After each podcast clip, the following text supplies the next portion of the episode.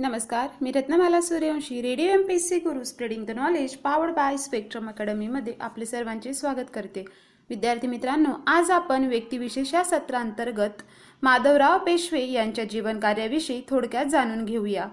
माधवराव पेशवे हे श्रीमंत थोरले माधवराव पेशवे म्हणून ओळखले जात असे. त्यांचा जन्म सोळा फेब्रुवारी सतराशे पंचेचाळीस साली झाला. त्यांचे पूर्ण नाव माधवराव बाळाजी भट म्हणजेच पेशवे असे होते. त्यांच्या वडिलांचे नाव नानासाहेब पेशवे आईचे नाव गोपिकाबाई व पत्नी रमाबाई होत्या.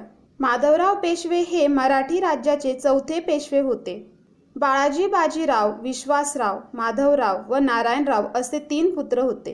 विश्वासराव हा पानिपतच्या तिसऱ्या युद्धात पडल्यामुळे माधवरावास पेशवाईची वस्त्रे मिळाली.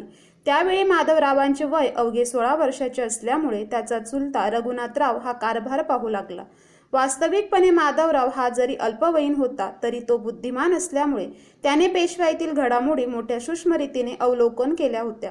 म्हणून राज्यकारभार स्वतः चालवण्याची धमक व बुद्धी त्यांच्या अंगी होती. विद्यार्थी मित्रांनो पानिपेत येथे मराठ्यांचा पुष्कळ नाश होऊन नंतर थोडक्याच अवधीत नानासाहेब मरण पावले. तेव्हा ही संधी मराठ्यांवर स्वारी करण्यास उत्कृष्ट आहे असे पाहून निजामाने लढाई सुरू केली. त्यावेळी राघोबा प्रमुख असल्यामुळे सेनापती राघोबाने राक्षस भुवन येथे निजामाच्या सैन्यास गाठून लढाई दिली. त्यात राघोबांचा पराभव व्हायचा परंतु ऐनवेळी माधवरावाने आपल्या तुकडीनिशी निजामाच्या सैन्यावर हल्ला करून जय मिळवला. यामुळे निजामाचा उद्देश सिद्धीच न जाऊन त्यास पेशव्याही तह करावा लागला. परंतु पुढे राघोबा व माधवराव यांच्यात वैमनस्य आले. ती संधी साधून निजामाने मराठ्यांवरील बराच मुलूक परत घेतला. निजामांप्रमाणे हैदर नाही या संधीचा फायदा घेऊन दक्षिणेत मराठ्यांचा बराच मुलूक हस्तगत केला. तेव्हा इसवी सन सतराशे चौसष्टमध्ये राघोबांची समेट केल्यावर माधवरावाने हैदरवर स्वारी केली.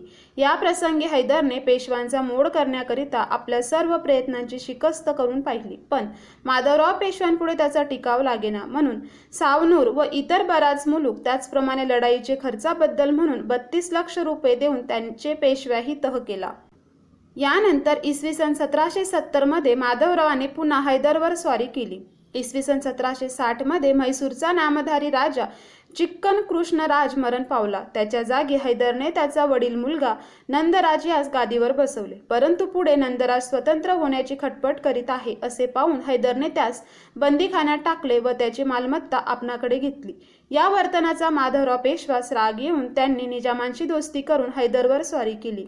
तेव्हा हैदरने मुलूक उजाड करून तलाव फोडून व विहिरीत विष टाकून मराठ्यांस अटकाव करण्याची शिकस्त केली. परंतु मराठे पुढे येऊ लागल्यामुळे निरुपाय होऊन त्याचे आप्पाजीराव नावाचा वकील तह करण्याकरिता मराठ्यांकडे पाठवला. त्याने पेशवा सव्वीस लक्ष रुपये लढाईचा खर्च म्हणून व चौदा लक्ष दरसाल खंडणी म्हणून देण्याचे कबूल केल्यावर पेशव्यांनी हैदरशी तह केला.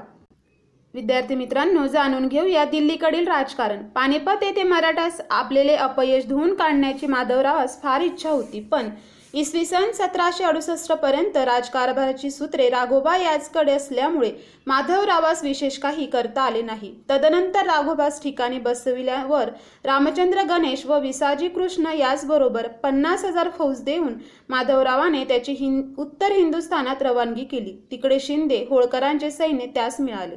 मग त्या सर्वांनी मिळून रजपूत व जाट या लोकांकडून राहिलेली खंडणी वसूल केली व पानिपतमध्ये रोहिल्यांनी त्रास दिल्याबद्दल त्यांचा मुलूक लुटून रोहिलखंडातून पुष्कळशी लूट आणली. त्यात पानिपत येथे मराठ्यांनी गमविलेली काही लूट होती. यावेळीच्या मराठ्यांच्या स्वारीने रोहिले लोकास एवढी दहशत बसली की मराठे येतात अशी नुसती हुल उठली की रोहिले पळत सुटत. यावेळी मराठ्यांनीही दुसरे एक महत्त्वाचे कारस्थान तडीस नेले.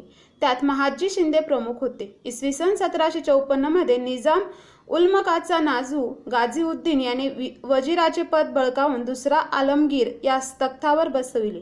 त्यावेळी आलमगीरचा पुत्र मिर्झा अब्दुल्ला हा दिल्लीतून पळून गेला होता.